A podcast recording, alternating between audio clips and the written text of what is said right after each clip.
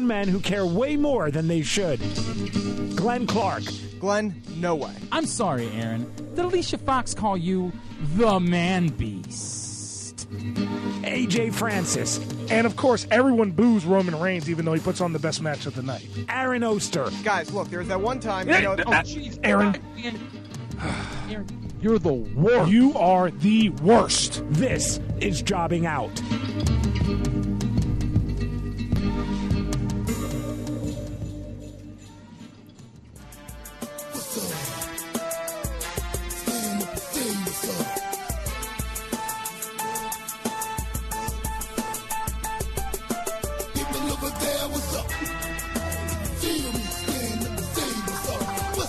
What's up? What's up? What's up? What's up? I'll see you tomorrow night.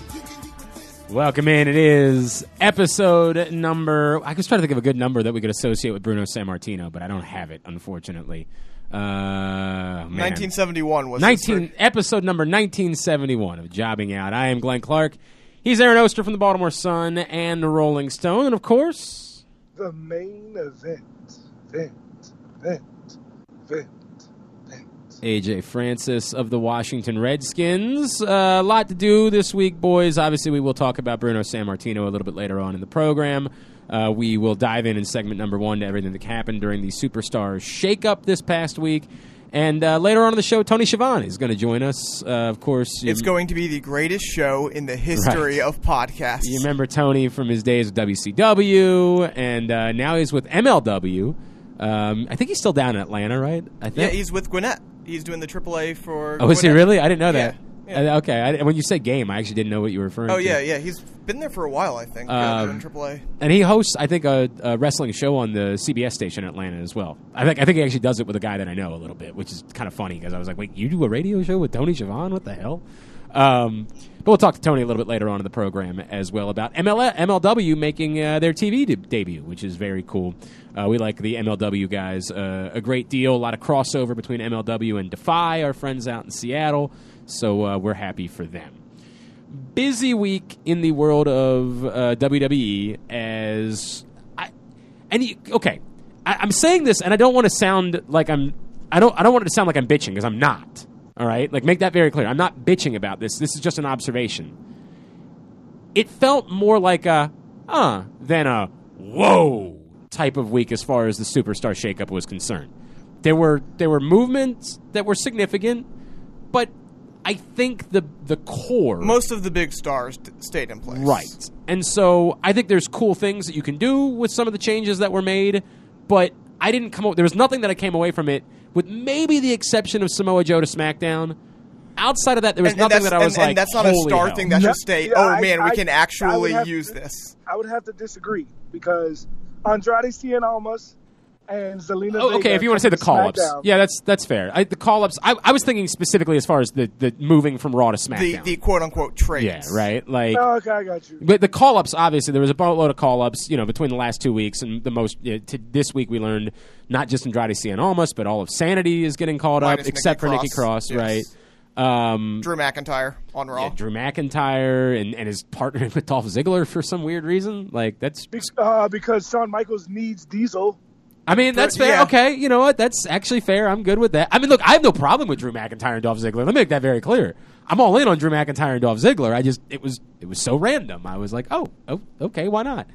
Um, and my favorite thing of all is that so Dolph left as a heel, came back as a face, right. and then and then when he jo- and then uh, inexplicably he's a heel again. Okay, but there's a lot of that going on right now. Like I was there's say, that's- there's a lot of that happening right now. Like Drew McIntyre was definitely a face when he left uh, when he got hurt in NXT, and then he showed up But and all I of think I think it's different when you debut on a new show, because because you could say the same thing about Bobby Roode. Okay, all right, that's fair. That like he got called up as a face after No, he was, was, a heel. was Dolph Ziggler ever really a face, or was it just kind of that weird thing where we were saying we have no idea if he's a heel or a face? there was a little No, bit. of but it was he was a face because when he would come like when he first started doing the gimmick and he won the before he won the U.S. title. When they cut the music, it would be boos. People would boo. Right. And then after he won the U.S. title, which got a huge pop, by yeah, the way, it did. And then he dropped the title and left. And then when he came back after that, it was face pop, face pop, face pop. I I but he was acting like a heel at the same. It was it was that was a very weird thing. I remember us talking about that I mean, like, yeah, we don't know. well, it was weird because they never really addressed Right, like the whole. exactly. I mean, like it was. There's a lot weird about he it. He left. He won a title, left, and never really addressed anything about why he left. Like it was just a. It was a really goofy uh, bit the way that they handled it all. Um, all that being said, yes, there's a lot of exciting things. There's a lot of new possibilities. The reason I say Samoa Joe is because one, yes, I think you can do a lot of things with Samoa Joe, but two, also, so you're still doing Samoa Joe Roman Reigns, like you're you're still doing that despite the fact that he's on that show, and we all I, think I feel like Well, yes, backlash is going to be a lot be- of the cross. you- Of course, because you need to be able to get the Intercontinental title and the Universal title on SmackDown. so. You're wait, what? what? Samoa what? Joe, Yeah. Samoa Joe is going to win both, obviously, Okay, and bring them to SmackDown. and so are SmackDown's all the gonna have belts going to be on SmackDown? yes, wow. Okay. I mean, this I mean, is- look, look. With the way that Kurt Angle handled this whole thing, it wouldn't surprise me if he traded all the belts Yeah, he's over. got there. they're like, well, we don't need those. He He got in- Jinder in- Mahal, babe. In, he got Jinder Mahal. he did the worst job of any GM ever. I don't know if you've seen Jinder Mahal He, recently. that was the. That was the funny thing. He brought over the U.S. title, apparently not for a title back, and then he just let it go to Right, Jeff Hardy, right. like yeah, I mean, you definitely don't want to go too far into. Um, into the kayfabe. But it, Yeah, it, it's yeah. just it, it's a funny bit. It definitely- it's really funny if you look is. into that in kayfabe. um, who? Do, okay, so I guess let's cover a few things. One. Uh, do, are we still assuming that Roman Reigns wins the belt, and now we're assuming that he just beats Samoa Joe for fun? And, Like, I, yes. okay, much. all right. Like, I mean, I just I don't love that. Like, I don't love the do I, don't but- love the fact that it doesn't feel like there's a lot of other alternatives here. Like, I feel like we know the results of the next two main events, and that's. But the thing is, the thing is, you said that going into Mania. that's So, true. like, and then they didn't do that. So now you say that again, and they'll probably do it. But like, you can't just say that. Oh, we always, if we know it doesn't make it because it's not true. Nobody cared about the main event anyway when in WrestleMania, even though they got exactly what they wanted. well, yeah, but that's because you made me wait seven hours, and I fell asleep six times before then because it was 600 degrees inside the I dome, also- I also and I consumed copious to- amounts of alcohol. I, I want to debunk the myth that the crowd was oh the crowd was tired. That's bullshit. Because what's crazy to me is the crowd wasn't tired literally the segment before when they were on their feet crazy for Nicholas getting tagged into the match. There was they weren't they weren't tired when Bro- they weren't tired at all when Brock Lesnar won and the place erupted. they popped. I don't know if I'd say they erupted. Not not to mention not to mention they weren't tired enough to do stupid chants and play with beach balls the entire main event. okay, but that's you don't have to be into something in order to do that. Um, but the but my thing is, everyone's saying that they were tired. If they were tired, they wouldn't do all that. Okay, I think I don't think it was an electric crowd. I think it was a crowd that I do think was worn down. I, I said this last week. I'm worn down. I'm not going to go to another WrestleMania. I can't do seven hours of wrestling. I certainly can't do seven hours of wrestling after I drank all day. That was a mistake. It's my fault. I own up to that. I'm part of the problem. But I know I'm not the only one. And two, it was also baking hot inside the dome. It was super fucking hot inside the dome. Um, and I'm carrying. felt fine. Well, Dude, you, you celebrated with us when the AC kicked on that Yeah. one point. Yeah, but that was yeah because I got a nice breeze. But I sweat all the time. You saw me on Bourbon Street. Well, yeah, you I sweat. never- you, you have somehow managed to make a life out of being able to sweat like functionally. Like you have made a life out of carrying around a handkerchief and taking. I have Some people do that. You know, Right. Big, Big Yeah, John Thompson. is- you know. and, that, and that's my point because I wasn't sweating during WrestleMania. Okay, I was in. Now, again, I'm the wrong person to talk to about this because I was inebriated. I don't remember walking to the dome. I don't remember any of this the day. Like it, it, it- it's, I'm the wrong person to talk to about any of these things because it was a bit of a wash of a day for me. But I did feel in the times where I was lucid during the course of the event, I did feel as though there was a bit of a worn down energy to it. That yes, there were moments where the crowd was into it, but it didn't feel like there was ever like a match where they were into the whole thing. I, I, I think I think the closest the, the match they were into it would have been the mixed tag match. The Ronda you, match. are you guys really trying to sit here and say that the crowd wasn't into the mixed tag match? No. Or the women, or the Charlotte Asuka match? no, I, I, I agree with you. For the first half of the show, I think they were Oh, very okay, into that- it. that's and fair. then That's fair. Basically, after the mixed tag match, they started to fade. It doesn't make any sense. They were literally loud the, for the entire segment, last second to last segment, and they were loud the entire main event. They just pretended to not care what was happening in the ring. Um, I mean, I think that you're picking and choosing. I mean, I, I I'm the I'm the one picking and choosing.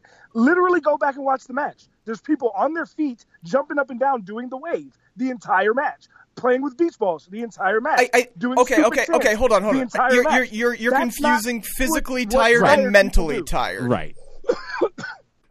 I, I think the crowd was mentally drained there, which meant yes, they were still willing to do the, the stupid stuff, but they weren't willing to be invested. And and you say they were invested. It, it's easy to chant Nicholas. Like rem, what what do you remember about that match besides Nicholas tagging in? That Braun working the whole match, people asking for Nicholas to get tagged in, chanting for Nicholas to get tagged in. Nicholas gets tagged in, they lose their mind. Nicholas looks at Cesaro, he turns around, tags Braun Strowman. People people go, oh, Braun Strowman comes in, they win, and there's a big pop. It's exactly what happened in the match. My thing is, don't say that I'm picking and choosing. You can't say that people are tired and then say, well, they were mentally tired. How do you judge that, Aaron? But the fact that they also they didn't react to AJ Shinsuke very much after the first couple If minutes. they were if they were mentally tired, how did they have the mental capacity to come up with so many dumb cheers during the main event? because they're dumb cheers, and they were determined to do that at the But they, beginning. but but if they were meant to, you just said that they were they were quiet during Shinsuke and and AJ, right? So if they were quiet during that match, if they were still mentally tired, how were they able to still do it? To do what? To come up with dumb cheers, to do the wave, to Well, I mean, if you're play tr- with again, I think your argument is that there are people that are assholes, and there are people that are assholes. I think you can be tired and still be an asshole. Yes, I mean, I there's eighty thousand people there. All it takes is to have you know ten percent of them be into something, and it sounds like something is happening. I think there were a boatload of people that were exhausted. I think seven hours of wrestling. I I was asleep half the time, and I still heard. 500 people come by and talk about the problems with the concessions in the arena. That's what I heard people bitching about. I don't know what was going on, you know, for every single person in the arena because, again, there were 75,000 people there. But yes, I think there were elements of all of this going on. But were there still assholes by the time the night ended? Of course, there were still assholes by the time the night ended. Yes, of course there were. You can find anything to fit the category. It felt as though there was energy that was sucked out. I think Aaron's right. There was more at the beginning of the night because people hadn't been sitting in an arena for eight hours. Because nobody does that. This is the only thing in all of not just sports, in all of entertainment where you would do something like this. I guess there are a con- festival. Fe- Coachella, something yeah, like Coachella. that. I guess Yeah. would be the same case, but most people don't show up that early. Um, you know, like the, nobody does this. Nobody sits somewhere for eight hours and still has the same energy at the end of the night that they had at the beginning of the night. Like that's that's just not true. Name you just it! Gave, you just gave me the example. What Coachella. Yes. Nobody Beyonce shows goes- up. I don't know Nobody shows up at Coachella until about yes, and nobody shows up until about seven o'clock. Go watch. Go true. watch the sets of people that play in the middle of the That's not afternoon and see how many people are there, and then compare it to how many people are there at the end of the night. Dude, you're I, wrong. I will. I will. I will because I actually know people that ha- that went to Coachella. so do I. We all there. There's thousands of people there. We all know people who went to Coachella. That's not true. Name one person that went to Coachella. I my, Brandon from Brandon Ramshead Ramshead, spent yep. an entire weekend there last weekend. Dude, you're wrong about And what this. time did he get there? well, he had to work all day, so, he, he was was there- he was there and early. saw everything. Yes. He was there early. Okay, cool. So thank you. Right, so because one person was there early, obviously it proves your point. Vin- that there's many Vin- people that Vince are there. McMahon was there Right. all day, Yeah, so, you there's know. many people that are there at the end of the night as there were in the middle of the afternoon because there was one guy that was there. Like you do realize that there are more than one per- crazy act at Coachella. Yes, I'm very aware. And Look at the there Are lineup. plenty people who perform during the middle of the day who Dude, have a full dude, set you're of you're, fans you're making there. such a dumb argument. You're trying to argue I'm there not. many people you that showed up to see some rapper you've never heard of versus Beyonce. energy to do other things, and I'm saying that's stupid. Speaking as someone who needs to have energy for a living, you cannot be tired mentally or physically and still have the energy to do all the extra shit that they did in the fucking main event. You just can't do that. Okay. I don't know who was doing that. I can't speak to them. I always think there will be people that are capable of being assholes. In fact, I think the one thing that people are most capable of being, particularly when they've been drinking all day and when they're, uh, uh, uh, you know, been in bla- bad places where they're exhausted, is still capable of being an asshole. And I think that anyone who would argue that, I don't know where you'd be coming from. You know those people. You see them regularly out at night. The people that are exhausted and drunk and are still capable of being assholes, but yet aren't really into things the same way. You know them all the time. Now, I don't know where we're going with this at this point because it seems like we're just sort of walking into a circle. So at some point, we're going to have to get back to the um, the, the, Superstar the superstar shakeup. shakeup, which actually happened this week. But the notion that you think that a bunch of people that have been drinking all day and frankly all weekend in New Orleans couldn't still be capable of being assholes despite the fact that they're exhausted is is crazy to me. Like I can't fathom you making that argument. Uh, I can't fathom the fact that you're ignoring actually what I'm saying. Like I never once said that it's because they're being assholes. They that is them being assholes. Right. But it's not. It's them having the energy to do all the, the other shit. If they were actually tired, they wouldn't be able to do it. Just like how a lot I- of people who were actually tired didn't go out on Bourbon Street, myself included, after WrestleMania. Yet somehow many people. You guys included were able to go out because you weren't tired. Well, I know I was really extremely tired. would I just able to go slept out. through WrestleMania. I got I got what we call the proverbial second wind. It's what happened to me. Got a nice nap in, and then I was good to go after that. And I also wasn't in a baking hot stadium any longer. I was able to walk outside where it was pleasant again. And so I was able to rejoin my life. I, for me in particular, my issue, and it's always been this way. I, you know, the, the Hangover came out. I could not have been more excited to see that movie. The theater that I was in was hot, and I fell asleep. I slept through the first time. The most How excited do I fall? See now, now you talk about being weird and I- making dude, dumb I- arguments. it's How not a do you dumb- sleep when it's, it's, hot. it's not a dumb argument. It's what I've gone through. Well, heat, when it's heat is scientifically proven Yeah. to make people drowsy. yes, and Uh, tired. that's that's And why it's also it's also scientifically proven that you sleep best when you're cold. no, when you're comfortable is what it says. No, when you no no no no No, no. no, no. I have So, I- so- I have sleep people that come and have meetings with me at my job every year for hours upon hours. It is scientifically proven that but you sleep best between the degrees of 60 and 66. Now you can kiss my ass if you think that you know more about that than I do. okay, I, I'm going to say this for a hundred times. You know why they kept the David Letterman uh, arena on at 30 degrees all the time? Because they didn't want people falling asleep. Because you fall asleep when you're hot. No, dummy. You No. keep every studio cold so that the equipment doesn't overheat. No, that's not the reason. You're wrong is- about that. That is very much the reason. It's not. This is a. Yes, it is. No, dude, it's not. It might be why some people have told you they do that. That's literally not the reason. Ask David Oh, Letterman. You're Oh, going to keep God. doing I- this. I, don't have to. I don't have to. I can ask the people that I was literally in a commercial with two weeks ago. Was You're- there a we- live studio audience? By in the way, I've also been in that stuff, guy. You're, you're not talking to, to somebody that knows what they're talking about. I get Yeah, that you you've are done too, things. my guy. I don't understand why you think you don't just because I play football. I did- but I, did I say that? Not only, not only you just told me what I don't know about sleep studies when I have to actually do them actively every year, and neither of you have. And you tell Okay, me again what well, I I don't prob- know about you know- studios. you know what's- when you- I spend more time in studios, like music and video stuff, not radio studios. That's a completely mean, different thing. But You're gonna keep doing video- this. TV and movies and and uh, music stuff. Then both of you. no, incorrect. You have no idea how much TV I've done in my life. You're wrong. And I love you, but you're wrong. I have done way more TV than you have in your life. That's not true. But no, it is. It's 100% true. I used to work in TV. Now, it's fine. I, too. I love you, and we're not going anywhere with this, so this is pointless. But uh, this notion that you think that people don't fall asleep when it's hot is incorrect. Now, it might be that people have other studies and other theories and believe other things, but plenty of people fall asleep because it's hot. I am very much one of them. That's my reality. When it's You're an hot, idiot. I. F- I'm making it up, AJ. You're right. I'm making it up. I don't fall asleep when it's hot. You're right. What You is? are. What are we doing? Can, can we get back to wrestling? You fell asleep because you were quote unquote inebriated. That's, Don't blame the it. temperature. Affect AJ. I fall asleep when it's hot when I've never had a drink. It happens all the oh, time. Oh, oh, it was the drinks that did it. Oh, okay. What? It was the drinks that did it. No. The drink certainly helped. You're right. On this particular day, I was drunk and I was baking hot. Baking. But I Baking fall is a asleep. very good choice of words. well, I also did that too. you were sleeping, my guy. No, that is. That's the point I was making. they all had an impact.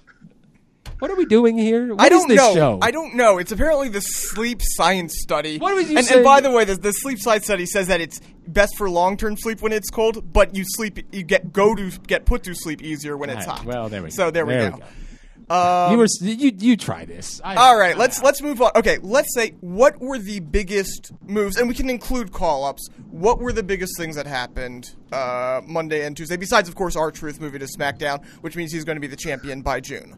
Besides that, what what what do you think the biggest ones were? I, look, the biggest thing to me, I, I, I'll come back to Samoa Joe for a second because I do think that he's the guy that stands the benefit the most. I, I think that they, you know, the, the funny thing is people keep talking about how loaded SmackDown is, and it is. It's it's loaded, but it it was loaded. And the truth is that like we're kind of forgetting that Kevin Owens was a major part of why it was so loaded, and I think that Kevin Owens going to Raw is a big deal, but we don't sort of think about that as part of the shakeup because it kind of it was it wasn't one of the trades. It was a free agent. Move. it kind of had Yeah. to happen. Like, Yeah. I mean, that's you know, it's just what it is. So, um, all that being said, uh, it's it's where we are. Um, I, I I think that that Joe stands to benefit the most. I would like to think that Kevin Owens gets a. And I guess the question for me still is about Sami Zayn, right? Like, do they is Sami are they putting Sami Zayn on Kevin's le- Kevin Owens level and making him a top heel on Raw moving forward, or is Kevin Owens a top heel and Sami Zayn kind of goes back to being Sami Zayn at some point? Because uh, there isn't a next natural thing for the two of them together to me. Like at some point, Unless I mean they, they did just unload the tag division. It's it's Bray Wyatt, it's Authors of Pain, and, and Kevin Owens and Sami Zayn. Basically, do they go into the tag division? I, I think that's a waste if they do. But I, I could have I could see that happening. Them kind of at least temporarily moving into the tag division. yeah, and that I think I think that would be. I don't know what that would be. it'd be a little disappointing. I, I guess I don't. I don't think the Kevin Owens should be fighting in the ca- the tag division. Right. Is sort of where I am. But you know, how Seth Rollins was in the tag division a couple weeks ago, and you know he looks to be the star of stars again. So I, I don't know. It's not the end of the world, I guess, if that had, had happened for a minute. But I'm not. I'm not enamored by that. I think Kevin Owens should be a top heel on on Raw moving forward. And I guess my question is just about Sami Zayn. Um, you know, from there, it's, it's Drew McIntyre and Andrade Cien Almas both very exciting. Do they fully buy into those guys and give them the big push immediately? Does it is it crowded on those two shows right now in order to be able to give them the big push? Those would be kind of some of my questions that I have right now coming out of this. Yeah, I guess I guess the question is, what do they do? Is is this going to be a Drew Dolph tag team? Is this going to be them kind of being singles wrestlers, or or like we said, a tag team uh, in in a depleted Raw tag division? Uh, what what exact what are the plans there? I guess is the question for uh, Drew in in uh, particular. Yeah, I, I don't. I, I Drew's the most interesting one because it's not like he had a. You know, it's not like he was so over right. um, that it's it, it has to be like I worry that he's you know you say he's a is sort of a henchman right now right? But is he? Is he? I, I don't know man. Like I don't know exactly how they see Drew. There's a bunch of them that are getting caught up. I don't like it looked like Killian Dain was getting a push on NXT, NXT. A, a bunch of times and that never really came to fruition right like there was never really the true singles push for Killian Dain every time they put him in a big spot so do they view Sanity as a faction for a long And, time and, and what role do they ha- view for Sanity? Sanity is an interest just in, in the landscape of SmackDown right now. Sanity is just a really interesting position. I don't. There's not you know the natural. Oh my god. Okay, they're clearly going to go in and, and do this or whatever. They're just kind of. I think they could go a lot of different directions with them. AJ you there You got to realize, yeah, Go ahead. hear me? Yeah, absolutely. Go ahead. yeah. Uh, the, you got to realize. I think the thing that nobody's talking about is Paul Ellering not being a part of Authors of Pain anymore. Um, Like- yeah, we talked about that a little bit last week. Yeah. Strictly because like it could go any of many ways. They could be working with Paul Heyman. Um, They, they could join a faction with Roman Reigns. They could. Yeah, it, it, they have a lot of ways to go, and they're, and they're another one where it's like, okay, are they going to push them? Obviously, you know, Bray and Matt are seemingly going to win the titles. Do they then pretty quickly drop it to the Authors of Pain? Authors of Pain go on a long run. Do they want to kind of hold off on that? Do do they want to become, you know, like you said, a teaming with Roman Reigns or someone like that, and, and kind of use them more in the henchman role than going towards the titles? There, there's a number of things you can do with them. Obviously pretty soon you got to think they'll be winning the titles, but how soon is soon is the question. And also, you got to realize that uh, what are we gonna do when the Bar takes the Raw Tag Team titles to SmackDown? Another terrible move by Kurt Angle Right, there. right. You, you could have the Raw tag titles go into SmackDown. Just an awful, awful move by Kurt Angle. I think we need to remove the three eyes. He's down to two eyes now because he doesn't have intelligence anymore. um, I, it is all really weird. Like I'm not going to try to pretend like it isn't weird. It's weird. Now they're going to use the next two shows obviously to, to get it all settled out, right? Like they're going to use both the the Rumble and Backlash in order to have each other somebody face each other and get a title back. Yeah, we, we know in you know we know how it's going It's- to pan out, but just in case it is it's just really, really, silly. weird. Like it's just really weird that you're like, well, that's have they weird. announced yet? Have they announced yet what the winner of the Greatest Royal Rumble is? No, No. and in fact, they put out a statement. Uh, some someone asked for a, a statement on that because they were asking a, a couple things, and they said we haven't determined what the prize. I mean, is that's yet. so weird too. And then it's the Rusev thing The is Rusev really thing, weird, we'll- dude. we'll- we'll it's get there. You know what they should do? They should make the winner of the Greatest Royal Rumble get a Money in the Bank contract so that none of it makes sense.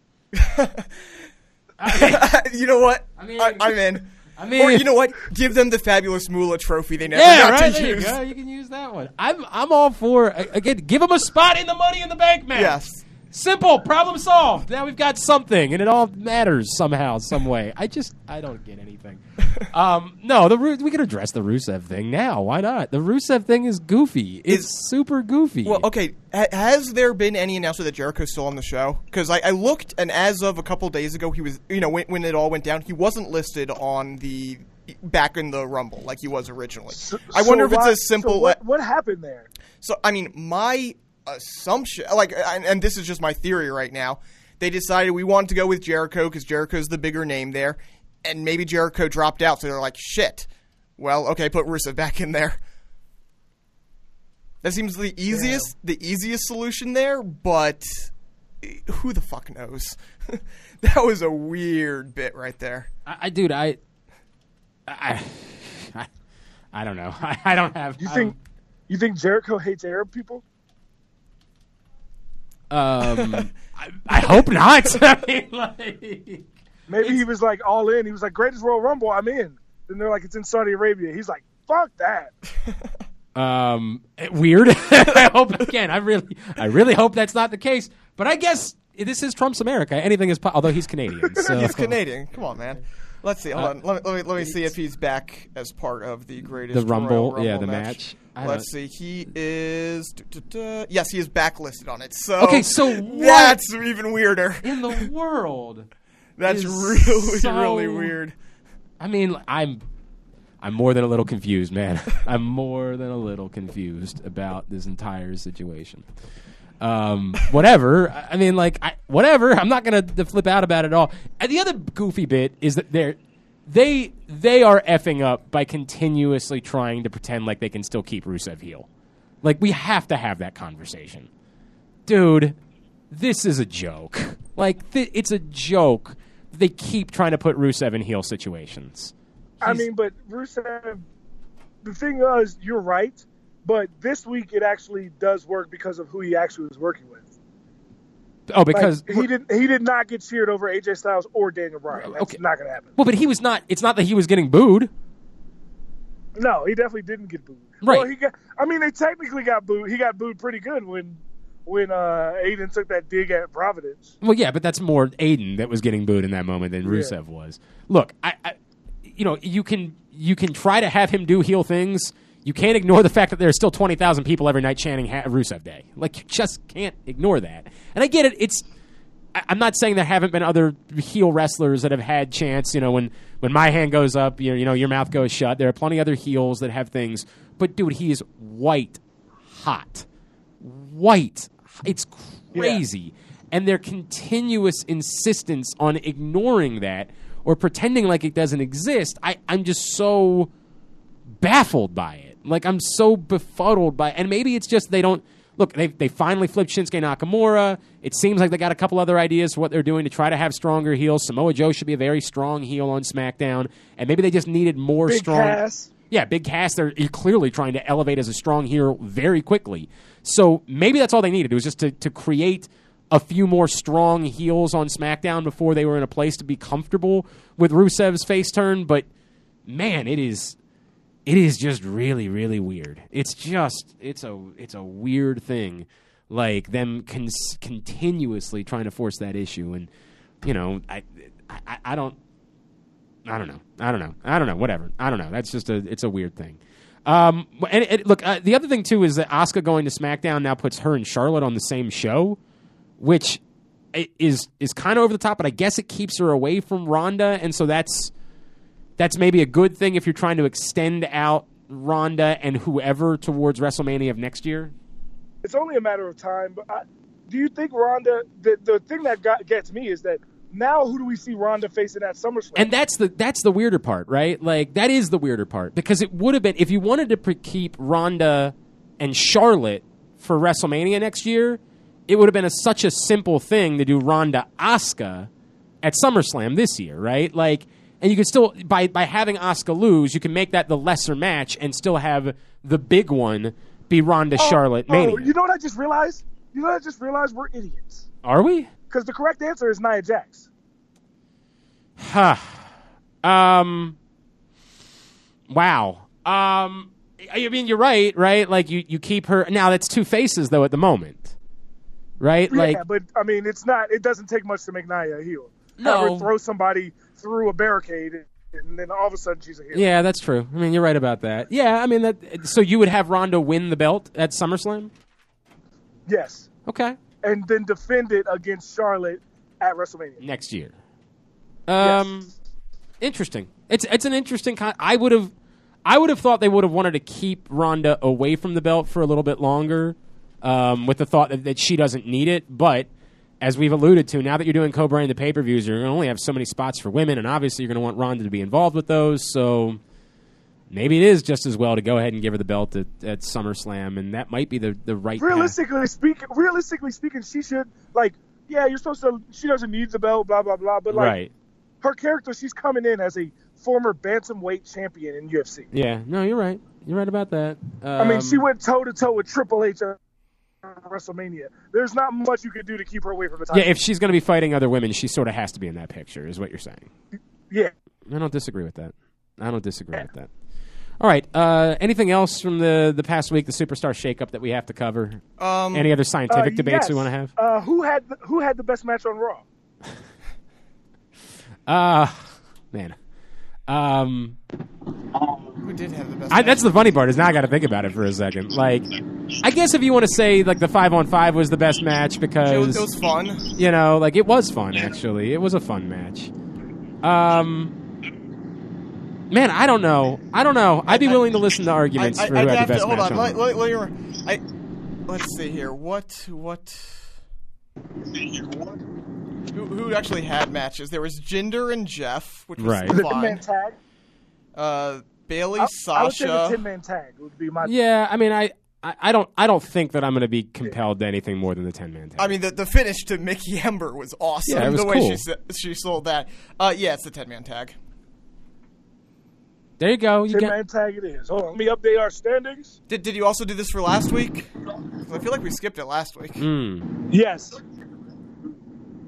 Uh, no, I, yeah, I guess you're right. We did. what was it last week? Last I can't remember. Two days ago, more or less nine. uh, uh, Sami Sami Owens from last week. Oh, probably yeah. Yeah. All right. So then, yeah, I'll add those to the list now. Week 14, Sami, the KO. Week 15, 10 man tag. That makes Roman Reigns on the year six, eight, and one. All right. Okay. Very good. All right. Uh, anything else? Um, but I would like to point out he hasn't wrestled in yeah. the last six. Damn part timers only Yeah, right? wrestling every Yeah, so often. Yeah, God. right. What a joke. All right. Uh, we good? We Uh, good? Go ahead. Well, I was going to say, do, I mean, what are we doing for segment two? We're going to talk about Bruno in segment number two. Okay, we're gonna talk What about- What else are we going to talk about? Where, where's Big Cass going? Well, I mean, I, they, they're. I, they're they're going towards Daniel Bryan. What? Big Cass, Big Cass is building the underdogs gimmick that Glenn clamors for Daniel Bryan about Yeah. so much. yeah. Okay. I'm, I'm good with that. Yeah. I well, actually, I honestly, and, and I said this at the at the beginning of SmackDown. Whatever they do, keep Daniel Bryan Right, and think Miz far away from Right, each if other I- until SummerSlam. right, if- so I don't care who you slide in there, as long as you keep those two apart. and I think the idea is, and, it, and, and it, you walked out of the room for a second, so you missed this part of the conversation. Uh, the idea by by creating strong heels, hopefully they'll stop effing up and have Rusev flip, and and, Yeah. and that'll be what they need. So I, I'm good with what I, I'm. I'm good. you know, Big Cass still sort of has to prove it. And, and that's the interesting thing is like you're putting in a situation where it seems like both could really benefit from the win there. Obviously, Daniel Bryan because he's Daniel Bryan and coming back, and then Big Cass because he kind of needs a win uh, to start back up here. So it's it's an But interesting. the thing is, the thing is that, that that's true, but he needs a win when he faces somebody that he's on their level.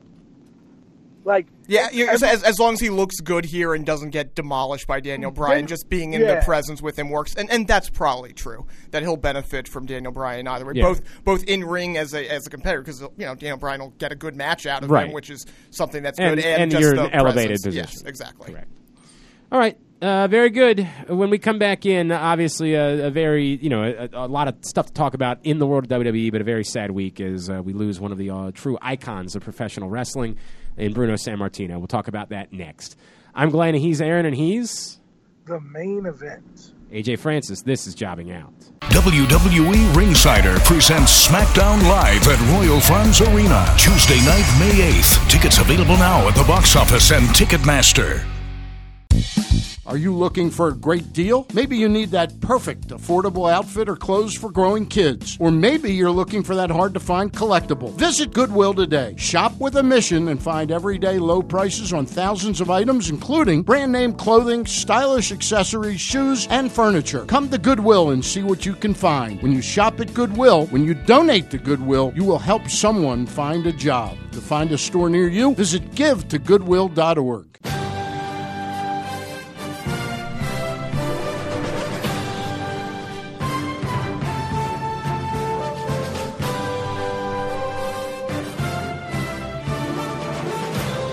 Back in here for segment number two. It is jobbing out. Glenn Clark, Aaron Oster from the Baltimore Sun and Rolling Stone, and of course The main event.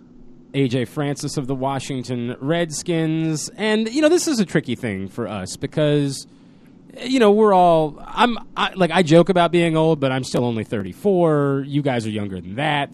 So, we're going to talk about somebody here and I'm going to lead it into another conversation that that none of us truly felt the real impact of, right? Like we're too young to have understood fully exactly what this man meant to professional wrestling and why there wouldn't be a WWE today um, without the impact of, of this person. But um, yeah, we lost Bruno Sammartino this week at the age of 82. Uh, thankfully, a couple years ago, he had patched up uh, the relationship with the WWE and, and was able to go into the Hall of Fame that weekend in New York. Um, that's that's certainly it's it's nice that that happened before we lost Bruno. I, I don't know that I can even begin to put into context from the conversations that I've had with people that fully understand it how significant what a figure Bruno Sammartino was in the way that he took professional wrestling from one level to the next that that I, I, I don't know what the comparable is. You know what I mean? I don't know that I can. it's so hard just because the wrestling business was so different than that. It's not you know you can't just say oh he's Hulk Hogan because he wasn't quite as national as Hulk Hogan. But in the Northeast, in New York, what you know what the WWWF was called at the time, you know there, there's a reason why he has a plaque in Madison Square Garden. Right. There's a reason why he is as synonymous. Didn't he? s- How many sellouts of Madison Square Garden did he yeah, have? that was so the, one one eighty seven, if you want to believe that, and then you know they said the Hall of Fame was number one eighty eight. Like Jeez. Yes, like he was, and and he was as important as there is probably no Hulkamania. There is no WWF going nationwide if it wasn't for Bruno Sammartino making the WWF as big as it was at the time. And that's the thing, right? Like that's the context that I can't I, I can't compare it to anything, right? Like I can't tell you, you know, who was most like Bruno Sartan, San Martin. I, I just I, I have no ability to because we don't we don't know a world in which professional wrestling wasn't such a significant part of the cultural zeitgeist. And at the time, it was not. But yet, Bruno Sammartino was kind of responsible for making it that way. And and How well, long did he hold the? How long did he hold the title? Uh, in total, over the two two reigns, almost eleven years. His first reign was eight and a half years. holy shit! Eight and a half years. Which, in fairness, could never happen champion. yeah, today, obviously. Right. We, but- we get bored after six months of Brock Lesnar holding the belt. but that was he was such a big deal. He deal was that beloved. he That's the thing. And after those eight and a half years, when um, Ivan Koloff beat him, they didn't even have Koloff raise the belt because they were so afraid of a riot taking place. they were so afraid of, of people seeing Bruno Sammartino. Wait, hang on. Did they have him win it again two weeks later in Saudi Arabia? Maybe they should have, or over in Italy. But and, and that's the other thing. The the second reign only ended because he fractured his neck. well, what a what a loser! That wouldn't stop Kurt Angle.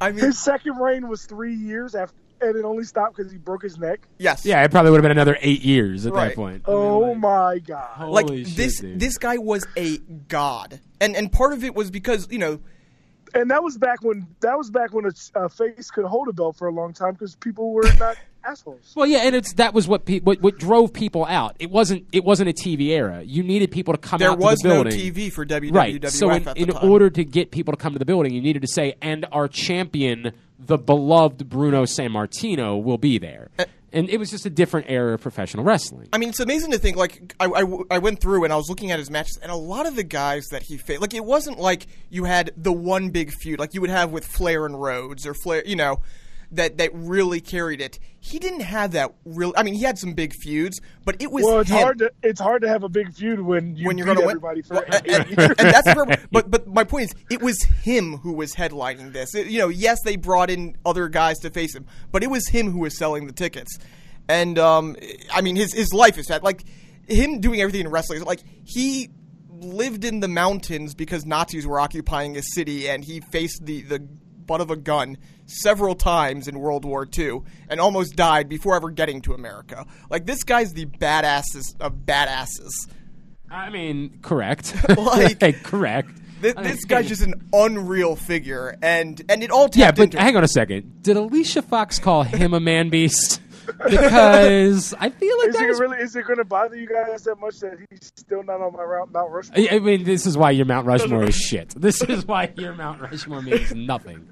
Um, look, it, there's what else can I say about Bruno Sammartino? Yeah. Bruno Sammartino was everything, and again, grateful that there was at least a moment. and and, and that, especially in Madison Square Garden. Yeah. At that time, and I mean, people forget it got as heated as any feud with anybody. Like he came out in the late '80s, and he was the guy. If if any cable you know TV wanted to say, "All right, we need someone to talk negatively about wrestling and specifically about WWF," we're going to get Bruno, Bruno Right. Sammartino to do that because he is going to crush Vince. Yeah, it was a really, it was a terrible, Yeah. terrible relationship at that point. Now, again, I, the word was this was really Triple H's doing. Yes. To make it happen, to patch up the relationship between the two. This is we might want to start thinking about starting a Triple H kiss my ass club because my God, everything that's good is sort of Yes. happened because of no, there, Triple there's a reason that the people on Reddit sent him a fruit basket a couple years I mean, ago. we might want to think about starting another. It might be about time for us to send another.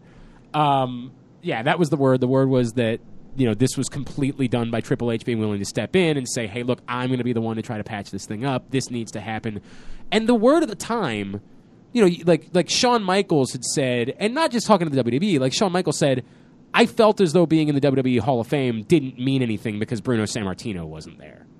Like that's what we were talking about. That's the significance of Bruno Sammartino is that Shawn Michaels would belittle his own Hall of Fame induction because Bruno Sammartino wasn't in the Hall of Fame. I mean, it's it's it's wild. Um, do you have anything else on Bruno specifically? 'Cause I want to transition to another question that I want to. No, nothing Okay. huge. Yeah. Okay. So I'm going to present this to all of you guys, and I'm going to go first because I'm I didn't warn you guys about this ahead of time that, I wanted to go in this direction, uh, mostly because we didn't have time. Um, who is the professional wrestler that you wish your your fan fandom slash disposable income would have lined up with more? who's the professional wrestler that you wish you would have been able to live in the era a little bit more? So what I'm saying is like even if you were a kid and you got to enjoy them, All right, Not- well, not that's an easy one for me. all right, then you can go first. Uh, I mean, I grew up on the tail end of Hulkamania, and I was still.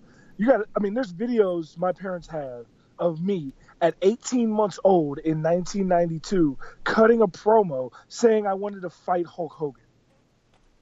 Okay. Yeah. and and I could not like if and that's me before I'm two years old saying that. That's how enthralled and amazed I was by him at such a young age. Now, you fast forward, and you fast uh, forward. Imagine if I was ten years old in 1985. Right.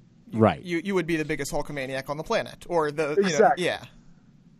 I mean, that's That, that that's the perfect, and, and I think for any of us, like we, you know, we weren't around during the true heyday right. The of hate, Hulkamania. we weren't the right. We weren't the 80s. age. We weren't the age that we could truly appreciate it. Right. Yes. Like we didn't see. Again, we talk about where Bruno took professional wrestling from being sort of nothing. Now it's been established as part of the cultural zeitgeist, and then Hulk Hogan made it. It, it shoved it down your throats. Right.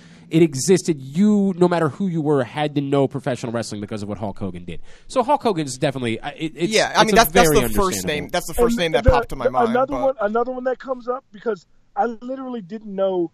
As a wrestling fan, I didn't know anything about him other than polka dots when I was growing up. It was Yeah. Dusty Rhodes. Yeah. I would Yeah. have loved to be able to see Dusty Rhodes in his prime. Yeah, I I mean, it would have been amazing, and um, you know, definitely two names easily on the list. Um, I, I thought of I thought of Hulk, didn't think of Dusty, though. Dusty's very clearly one. Um, other two names I want to throw out there: um, Randy Savage in his prime. Would Okay. have loved that. Yeah, I Uh, mean, you he was- he he was around, but you know, he he was in WCW by the time I was you know starting to get to really awareness, and he was just a completely different wrestler, completely different Yes. character at that time. I'm talking, you know, Correct. the the 80s, the Savage, and, The and going back and watching, the- yes, yeah, absolutely. yes, the, the true The, the savage, the savage that would go and and hit his wife on TV and nobody would give a shit. Well, maybe that part You we know. shouldn't. maybe we should not celebrate that part so much. But uh, yeah, ex- exactly right. Yes, that's the yes, one. That's, where, that's what I want to go back to that. Yeah. And then uh, the, the heyday of the Four Horsemen, like we saw, Oh, shit, you know, yeah. my Four Horsemen when I first became really, really aware included fucking Mongo. like, give me the original Yeah. Four Don't forget Horsemen. about Lex Luger. I mean, I- and, you know, I, Lex Luger was honestly in, fine compar- compared in to comparison to Mongo, right? Yeah. like give, give me the original four horsemen growing up in that and that's something i would have loved So the funny thing for me is that mine is more because of when I ducked out. Like I was way in as a kid, then I ducked out again until about the tail end of high school, and then the tail end of high school is sort of, and then really my college, my my freshman roommate in college was what really drug me, drove just ba- back in. I mean, he he literally lived his life as though he was the Rock, and and he was, you know, that that was what got me back into professional wrestling. So because of the timeline, I sort of missed the best part of the Steve Austin era. Because of the way the timeline works out for me, I sort of missed the Austin McMahon. Like I got a little bit of it. you got like 99 austin McMahon. yeah, and I was Yeah. again that was sort of when I was getting back into it, but I you missed Austin 316, bro. yeah, that's the thing. I I missed all of that. And that was incredible. And I could have maybe it's for the best that I was not part of it then because as an impressionable young man, impressionable young man, I might have decided to try to live my life like Steve Austin and Sh- then shave your head flick off right, teacher, like you know it yeah. might have become problematic. I was a young person. I might Yeah. have been a little too impressionable. But watching it afterwards, it was so joyful to see all of that and how many times we've been desperate for another sort of Austin McMahon you know type of interaction. Like everything that we do and we now compare to well now they're going to try to do their Austin McMahon thing. Like we judge everything based on Austin McMahon. I mean Like they've that- been trying to do austin mcmahon Right, every two years since. Every every time this is what they try to do. They try to have a, a, a heel authority figure versus a top baby face. And none of them are austin mcmahon because they could never be austin mcmahon because there was something so special about that run with steve austin. So yeah i missed austin 360 again i came in and i was you know, I was on board when I came in. Trust me, I poured, poured plenty of beers on my buddies in college trying to be Stone Cold Steve Austin. Not quite like what AJ did last week uh, when he was doing his backyard wrestling, which we'll get to in a second. But um, you know, I did plenty of that in my life. But it wasn't. I like. I wish that You I would have been. Just in- made me, you made me think, Glenn. Like I didn't think because I ducked out of wrestling for a little while too. Um, I watched wrestling. I never missed an episode for the first twelve years of my life. okay. And then around 2003, I started to get a little disinterested, Okay. and and then I completely stopped watching 2004 till about 2010. I mean, you missed a Oh. lot of the Rock in there. Nah, Not not, really. that much of the Rock. I mean- the Rock was done by 03. Oh three. Yeah. Yeah, I mean his last match That's was the reason I 04. stopped Was it really? so much Yeah. The Rock wasn't around. All right, fair enough. Fair enough. um because he was in Hollywood. Uh, but like the the thing that I missed that like when I, I had to go back, that's why I love the WWE Network Right. because I've I've been able to see it all now. But like when Edge retired and everybody was like distraught, I was just like, I mean, Edge is just the guy that was tag team with Christian. Yeah, They it's had a great It was, point. it was the They had- three, the Yeah. They had that five they had second that- pose. Right. yeah, they had that great match at WrestleMania, and they had the TLC thing. That's really cool. But like, you guys were really that upset? And then I found out he had more title reigns than anyone ever in WWE. I was like, holy shit! I missed his whole career. Right, Right. right. I mean, he really was SmackDown for Yeah. you know, like like the existence of SmackDown was Edge for a few years. It's just the way that it worked. Um, yeah, I mean, I I think that missing Stone Cold may be a little bit more significant than missing Edge, Yeah, but I hear for you. sure. I, For sure. I hear you. and you know, actually, you know who else I missed? I missed the the rise of John Cena. Yeah, you missed Yeah. the, the good Yeah, part the of John thuganomics, Cena, word life. Doctor Thuganomics, You- and you know you- why people cheered for Yeah, him you, as much you, as he did. you, you don't know that I definitely had a, a a chain. You don't know that I definitely not only did I have a chain, but I sure as shit kept my keys around it like it was lacrosse lanyard for a few years in my life. That's the that least was a, surprising thing That was ever. a thing that occurred, dude. I went to whatever the pay per view was in Hershey the one year. Uh, I definitely bought a John Cena uh, Word Life chain, and I hung it out of my. I mean, I walked around college. I oh. walked around school college. Oh God. with a fucking John I was, Cena. I was thinking high school. I'm like, okay, Word, high no, school, dude. maybe. Word life chain hanging out of my Oh, pocket man. as if I was a lacrosse player with an STX lanyard hanging out of my pocket. That's an actual thing that occurred in my life. And I'm not saying for like a week. I think it lasted for a year. I think I went a year with a John Cena chain hanging out of my pocket. So yeah, that was. I mean, you missed something. It was a very exciting time. John, he lost a rap battle to Kurt Angle. It was the greatest day of my life. Um, so yeah, that would be Oh, among the missed. My dad will tell me because my dad was never a professional wrestling fan, but he'll talk to me about Moolah. And I know that there's the yeah, awkwardness of right, Moolah. right, this right. point But at the time, but he'll tell me you don't under like when she won the battle royal like he'll talk about it glowingly as if you don't un- you you can like whatever you want to like in professional wrestling. This was professional wrestling. And like you think about women's wrestling you're like really? Like then? Like really? But the way it's discussed by the people who saw it and experienced it as though it was truly, you know, uh, really the larger than life thing than ever. You know, the truth is, like, I also kind of missed a lot of um, DX. I missed kind of a lot of I mean, it sounds like you, you, you missed the that height was- of the attitude era. Yeah. that I grew up like when I was hooked on wrestling. That's why I got disinterested in 2003 because when I really was watching wrestling, like I w- every week I got to see The Rock, Stone Cold, DX, the NWO, and still get to see people like Hulk Hogan, Ric Flair, Randy Savage. Right. Yeah. Right. Correct. Correct. Yeah, I mean, I I came along at the tail end of the Rock in Austin, and, and I saw a lot of Rock and Triple H. Like that Yes, was that was my reintroduction yes. was Rock and Triple H sort of all the time. Like I love Mick Foley and Kurt Angle came along, and Kurt Angle, Chris Jericho coming along were what kept me with wrestling for a long time afterwards. And then at some point, it was just part of my life again, and it didn't go away. Um, but I did. I missed a, a good bit of stuff in there that I'm like, man, I'm really kind of like I missed the Monday Night Wars. Honestly, Right. like I honestly missed the Monday Night Wars. I was You idiot! uh, dude, trust me. Like looking back on it, but again, How do you stop watching during the peak of wrestling? bro, I wish I could tell you that it was because I was hooking up with chicks. I was not.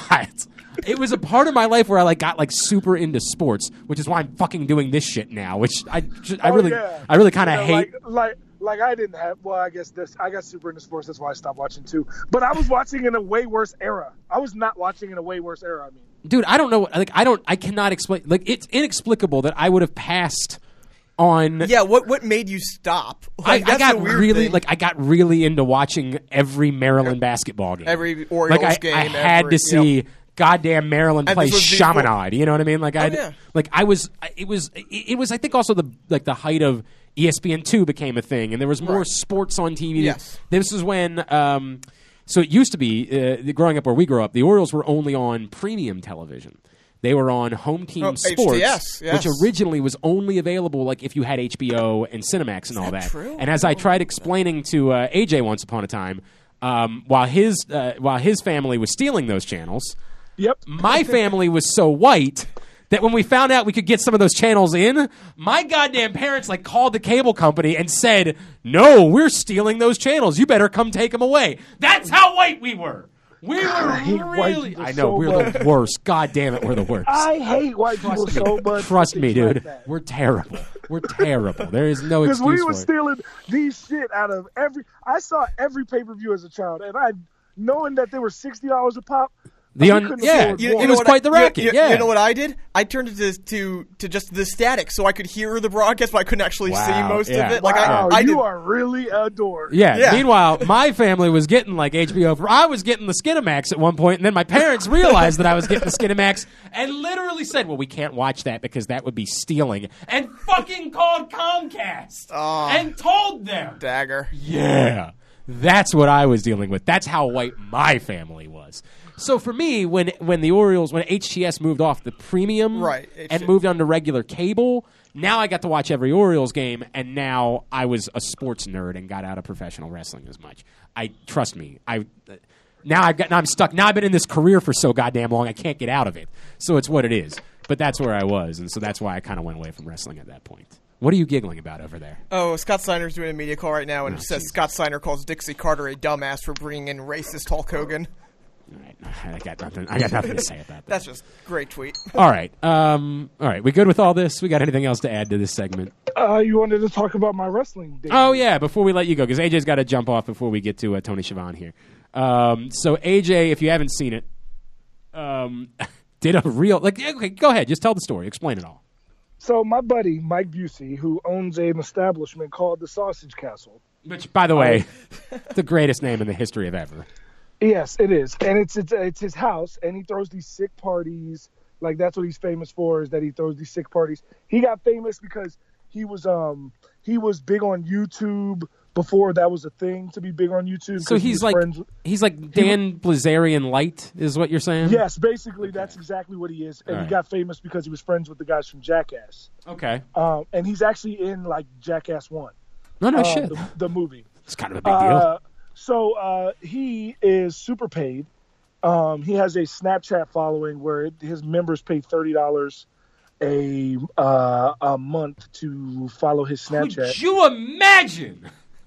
Could you and he, and imagine he, that? he uses that money to do a whole bunch of different things. He has a full, um, in his backyard alone, he has a full length basketball court with adjustable uh, height uh, baskets that are in the ground like a prof- like they're professional basketball courts. Um, a full tennis court, a full like the biggest children's playground ever, even though there's never children there. Um, Is this is this a a- Michael he has- Jackson situation here? he has a full um he has a full uh, flag football field with actual NFL regulation goalposts. Um, he has a batting cage. Uh, he has all these things in his backyard, and then he decided because he has a bunch of people like me that are his homies that like wrestling, and then he has a bunch of homies that are actually wrestlers like Mojo, like Braun Strowman, who's been over to his house a few times. Um, he got a he bought a wrestling ring from a guy who ran an indie promotion in Kentucky and just wanted to get rid of the ring. Before he bought the ring, what he didn't know was this is an old WWF wrestling ring that they sold off like years ago, and people, Andre the Giant, Hulk Hogan, all of these people have wrestled in this ring. Holy shit. Yes, it's awesome. So he Holy puts it up in his driveway, and literally, like it was put up the day before. And how he still makes his money is Snapchat and YouTube. So he does these little YouTube videos, and he wanted to do one for his uh he what he calls members weekend, any holiday weekend where there's like a long or like a Monday off. He'll or he'll have anyone who's a member of his is welcome to come to his house for the weekend and just party for the weekend because they have these sick parties. So that's why he gets all these things in his backyard to try to get people to come, right? I did, by the way, my son's identity got stolen this week. They, they just want to compare lives at the moment. I- Okay. so so he got a wrestling ring and he wanted to be able to show people, yo, you can have real matches at my house if you come, like blah blah blah. So we end up putting on a match, me and uh, one of his employees who has been training to become a wrestler but is nowhere near done his training anyway. And I booked the entire match. Like I told him what we were gonna do, start to finish. Um, uh, and uh, you know, I started my wrestling career with uh with a one two three win. You know, so I'm one and up. There you go, and you can see it. The video's up uh, on AJ's page. I think we ret- we retweeted it as well on yeah, our it's page. on my it's on my Instagram and my Twitter at AJ Francis four it does look dope. Like it looks dope as hell. I'm not gonna lie Yeah. about that. It looks dope as hell. Um, is this gonna be something that you're gonna be doing more often? when I'm in Orlando. Yes. Okay. All right. Yeah, I mean, right now, obviously, AJ is dealing with football and that stupid having Something a, that actually pays a him. nine to five job thing. What the hell And I is and that? I promise you that I will. I'm not jobbing. I job on Bourbon Street. I job on any street. They gotta pay you to job. I will not job in an actual ring. How dare I know one thing. When it comes time to being at the Sausage Castle, I the am the sausage top castle wiener. I don't. I don't know. Is, is the uh, the house that AJ built? That's right. That's right. the house that AJ built. The, the sausage castle that AJ built. I like that actually. I'm down. Well, that's really cool, man. It's really cool. It looks dope. Uh, you guys should go check it out. It's a very cool thing. And then uh, before I get out of here, I want to say uh, you guys can also on my social media on both of those. You can click my bio link and you can get tickets for the Champs versus Stars Right. charity basketball game that we're having. Um, confirmed playing in the game: Vernon Davis, Torrey Smith, Brent Grimes. Um, Who? Uh, what'd you say? Um, who? The last name. Oh God! no, Yeah, I. plays- Okay, hang on a second. Wait, wait, wait, wait, wait, wait, wait, wait. You said Vernon Davis. I'm familiar with him. He was. Uh, Uh-huh, he's a good Torrey guy. Smith. Uh, Torrey Smith, right? Yeah, we, I mean, I like his grandmother. He's okay, I guess. Um, and, then the uh, third one you said, I just Brent Grimes. He plays defensive back for the Tampa Bay Buccaneers. and that's and now what is that? It's a team in the National Football League. You might remember this guy because as you were passing out at WrestleMania, you almost landed in his lap. So I really did have an idea. I wanted to do a bit where I like no sold him. Like I wanted to do like uh like I, w- I wanted to take a picture like some some weird some weird Me- me guy and a just fan. came. Yeah, right. Like I wanted to no sell him in a picture, but I was too fucked up to be able to remember to do it. Like I was just too not there to remember to do it. Um, but I'm sure he's a, a, a decent fella. I don't know why you'd bring him to a you know a, a chair. I thought you were supposed to bring like famous people and celebrities Well, to a he's, charity. he's a guest on Jobbing Out. Oh, that's a good point. Yeah, that's a good point. All right, fair. Then people might know who he is. So yeah, that's okay. That's a good guess for a, a charity basketball game. Oh God, you guys are the best. um, uh, remind okay, remind people. So just, just click on the link in your bio. That's what you're saying. Yeah, click on the link in my bio, and it'll take you. It'll say Champs vs Stars tickets. It'll take you to the website where you can get your tickets, get them before they so, uh, sell out. The school had to limit the amount of people that, that could come because they didn't want anybody sitting behind um, the players on the bench. So, um, but it's going to be a good time. There's going to be Jimmy's Famous Seafood is going to be there. Um, Ledo's Pizza is going to be there. You know, Um, I, I hear they're square because they don't cut corners. Exactly. Yeah. Um, we got uh, there's going to be prizes and giveaways and raffles. Um, there's going to be signed memorabilia from Redskins players as well as other players. Um, it's just going to be, and it's all to raise money for Sarah's House, which is an emergency homeless shelter right next to Fort Meade Army Base um, in Maryland. So it's for a good cause. Come out May 5th. Uh, get your tickets before they sell out. Um, real quick, I I'm I got a I have a lacrosse game I have to do that day, but I'm gonna can I like can I buy tickets and you can donate them to somebody? Can I do that? For sure. Yeah, we can do that. All right, I'll figure that way. I'll, I'll talk to you about that. All right, cool. All right, bud. Um, at AJ Francis 410 on all social media, and uh, check out Frank and uh, and all the things he's got going on as well. We will uh, we'll talk to you next week, sir.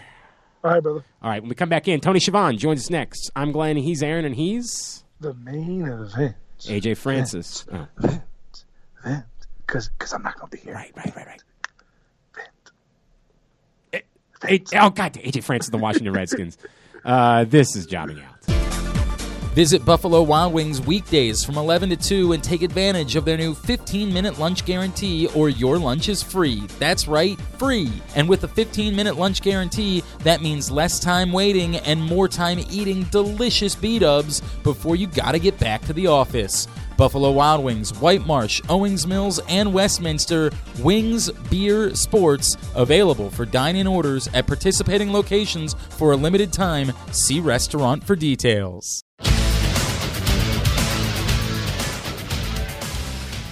Back in here for segment number three of Jobbing Out. Glenn Clark, Aaron Oster from the Baltimore Sun and Rolling Stone. AJ had to duck out for just a second, but that's all right because we can do a little bit better than that. MLW, we love those guys. They've been friends of ours the last couple of years, and they are making a huge move to beIN Sport on Friday night at 8 o'clock for Major League Wrestling Fusion. This man has been, I mean, his career is just ridiculous. He has literally worked with everyone Jim Crockett Promotions, WWF, WCW, TNA, MLW. I'm sure I'm forgetting of something in the process because, God, he's done it all. Tony Schiavone now joins us here on Jobbing Out. Tony, it's so good to talk to you, man. Thank you so much for taking some time for us. Well, it's good to talk to you guys too on a day that I understand that Bruno Sammartino passed away. Today. Yeah. Yep. Yeah. Yeah. We, we and we did want to talk to you about that. Did did you ever have a chance to meet him? Did you uh, get to interact with him at all? What what are your memories of uh, Bruno? Yeah, I we did. Uh, Bruno and I co-hosted an event uh, in Philadelphia. We had a, one of our Slamboree Legends events, and uh, Bruno was the co-host with me. Gosh, I'm thinking that was like 1991, 1992. Uh, I just watched it recently, and I got a chance to work with him, and he was a gentleman. He was, and it was bigger than life, really. If you if you grew up like I did uh, in that era, and, and I'm not from the Northeast, but I was a wrestling fan.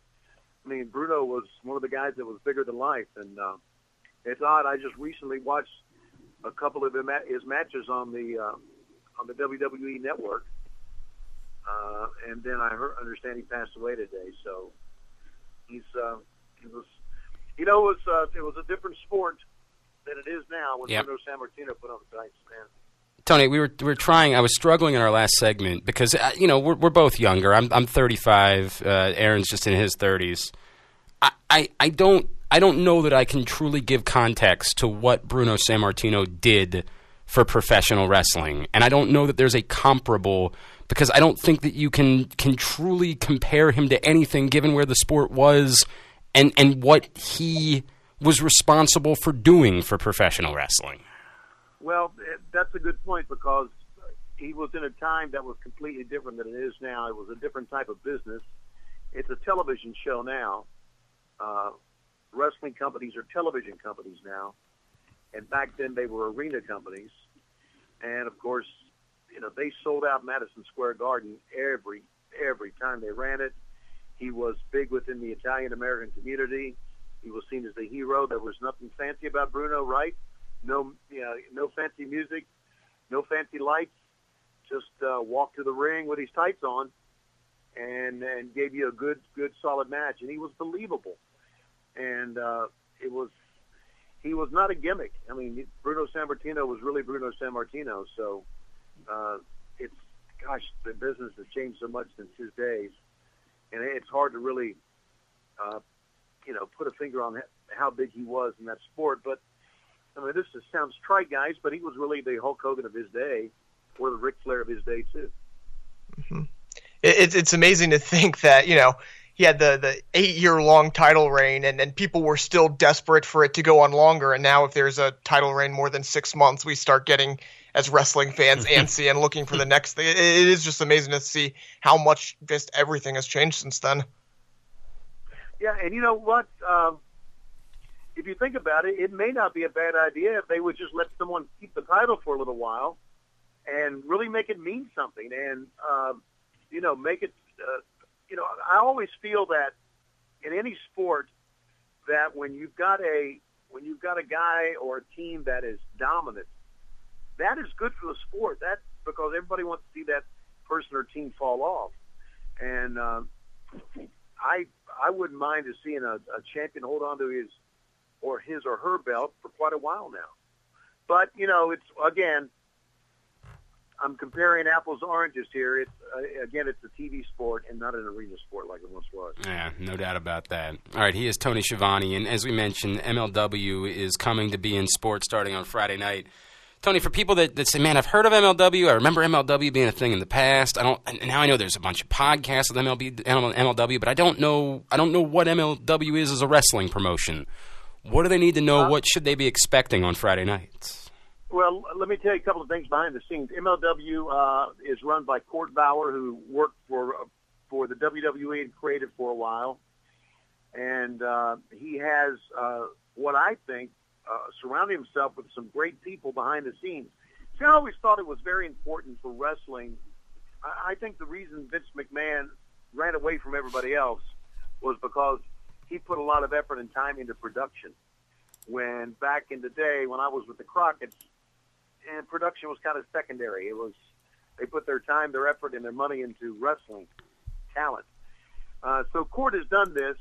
Uh, he has Dan Bynum as his director, and Dan worked in WCW for many years. Nelson Swegler, who is his director of production, who was uh, Vince McMahon's right hand man for many, many years. Bruce Pritchard works behind the scenes as a producer, and of course, Bruce is well known in wrestling and in podcasting.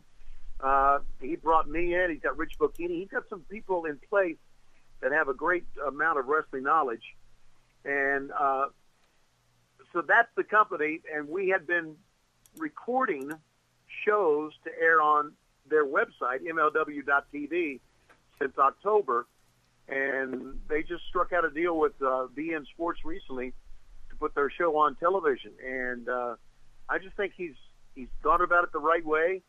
He's put uh, some good people in good spots, and you know we record this at a uh, at a nightclub called the Gilt in Orlando, and because the people he's got in place, it looks good. It, it really does. It's nothing like the big arena shows that Vince puts on, but it's a good-looking television product, and I think that's very important that you have something that looks good, that doesn't look shabby, that doesn't look small time, and he's done a good job of, of putting people in place to make it look and hopefully sound that way. You know, th- this is your first time getting back behind the mic for for a wrestling show since uh, WCW, uh, you know, was bought out in 2001. Was, was Right. that one of the primary reasons, or what were, was the reason that you felt this was the right time and this was the right company? Well, you know what? Uh, I really didn't feel that way at the beginning. Uh, Court asked me to that they were doing a show in Orlando in October, and would I consider doing the commentary for him? And, and you know, to be honest with you, I didn't want to do it. I I had walked away from the business, but Court's uh, uh, Major League Wrestling, which you know has a website and has all of these different podcasts. Uh, he gave me he and Conrad Thompson together gave me a start uh, with my podcast, and I thought, okay, Court, uh, I'm going to do it, and uh, just to say thanks uh, for what you've done for me. And then I got into it, and I got, I got and I realized that you know there's some great kids who are trying to get ahead, trying to make a name for themselves, trying to become, move on up in the sport, and if I can lend my voice to that to make to help them enhance their career, then why not give it a shot? Uh, and I got to know some of the kids behind the scenes. I'm talking about the wrestlers now, and uh, they all, you know, I have a, a great respect for what I did, what we did back then, and I just thought, you know, if I can help them out, I'm going to try to help them out, and and I'm really into it. I'm, I'm really into calling the matches for these young guys and gals that uh, who are trying their best to make a name for themselves in the business. So this is fascinating to me, Tony. Do you deal with like when you go introduce yourself to one of these guys? Do, do they do they know who you are? Like, is does it matter to them, or is it sort of like, yeah, you might you might know me. I've, I've kind of been around for a little while. It's kind of a big deal in this business. Do you deal with any of that? No, they all know me. They really do. Okay. uh, I, I, anybody who is in wrestling uh, has a great deal of uh, respect for I don't know, or a, a great deal of. Uh, they're just you know nostalgia's big right now. You guys Yep. both being in your thirties know that, Yep. and Mhm. so for those guys, they I mean they all watch the network. They, I mean, that was, there was a guy named. Uh, there's a guy that wrestled for us one time, and this is I don't think this is going to be on any of our television shows, but it was we taped one. It was it's a wrestler named Joey Ryan, Yep. and uh, Joey's gimmick is you know kind of a quote unquote porn star sleazy gimmick. It's phenomenal. And he, yeah, and he came up to me. He said, uh, "Now one of the, Tony Schiavone's called one of his matches, so that's one thing he can click off his bucket list." That's cool. Which kind That's of, awesome. Which kind of, you know, it kind of blew me away, really, to be honest with you, because I, I didn't really think. I knew that wrestling had an impact on kids and fans back then, but I didn't think that as announcers we did. I always thought that we just enhanced the product, but apparently we did, and so it means a lot. And, and yeah, and everybody knows who I am, and uh, and of course, you know, stroking the ego makes you feel good. and, and, and, and, I, and, and look, I compare it to at the end of WCW, when every time we went to do a show, it was it was terrible.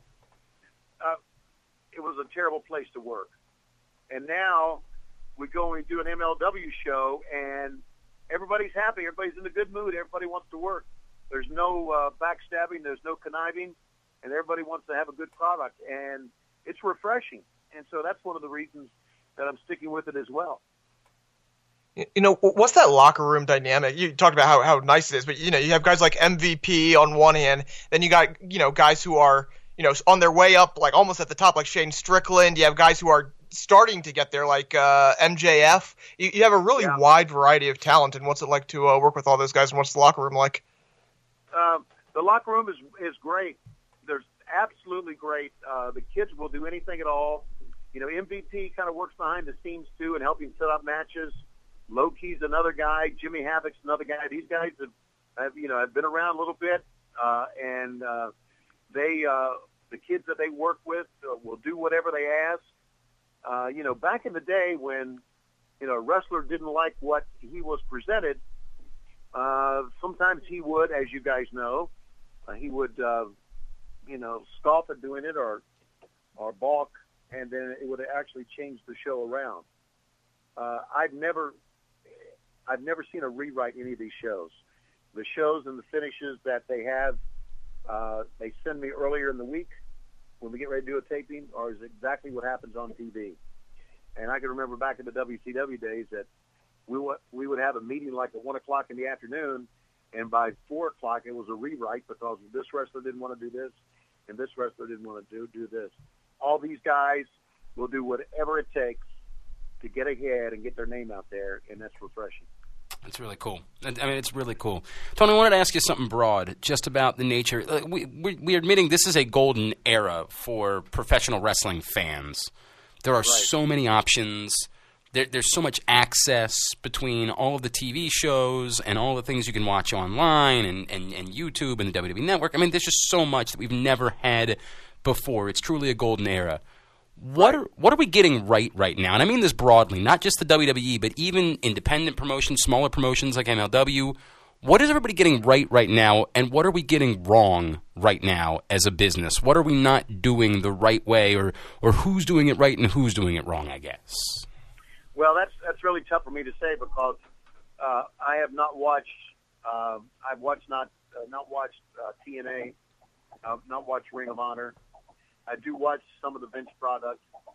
Uh, one thing that I think that, that that they had done wrong in the WWE is that uh, it seems like no one means anything anymore. Hmm. In other words, no one stands out. The only thing standing out to me in the, the WWE right now is Ronda Rousey. Hmm. Uh, but I mean, they're just. It just seems like you just have the same guys wrestle all the time and all the time. It's funny. I was speaking to Vince Russo one day, and he was. We were talking about the, the back in you know uh, back in the '90s when we had WCW Monday Nitro, and he said, "Yeah, you'll remember where you were when Luger beat Hulk Hogan to become the world champion, but you don't remember who wrestled on on Raw last night." I, I just there's just there's not moments to me that stand out. Everything is just kind of, even though the production value is wonderful, and even though they got guys who are like AJ Styles who can really, really work, and and uh, Seth Rollins and Finn Balor, those guys can really go get it. It's just it, you're, you're seeing everybody on every combination on TV. You've seen it over and over and over and over again, to the point to where I don't know if it means as much as it, it used to. You know, it used to be when you would go see two guys wrestle, and again, I'm comparing apples, comparing apples to oranges. Used to see like Hulk Hogan wrestle somebody, you wanted to see that match. Now, if you watch pay per view, and I know everything is on the network now, but if you watch a pay per view, well, you've seen them wrestle before, or you've seen that matchup before. So uh, I think that's I think that's one thing that's wrong now. But I think one thing that's great about what if you consider this the golden era of wrestling is that because of the internet and because of a million cable TV or a million stations and because of YouTube, guys who are in the independents and girls who are in the independents get more, the, more exposure than they've ever gotten.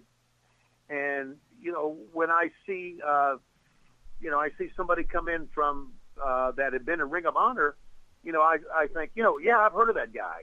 Or and back then, before the internet explosion, uh, independent wrestlers were just kind of hidden, and it's not like that anymore. There's so much wrestling out there, uh, and there's so much good wrestling out there that, thanks to social media and the internet, it's getting a lot of exposure now.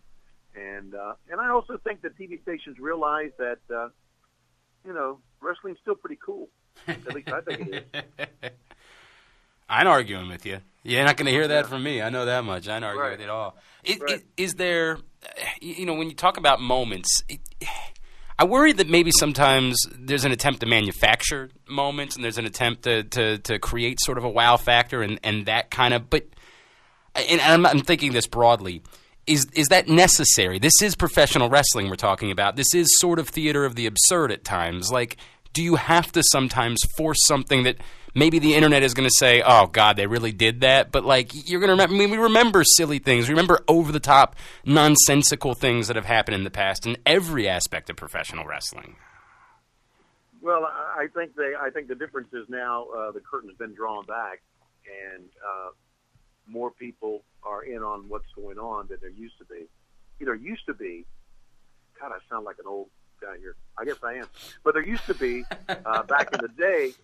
There used to be that one hook in a match, uh, and the one hook was.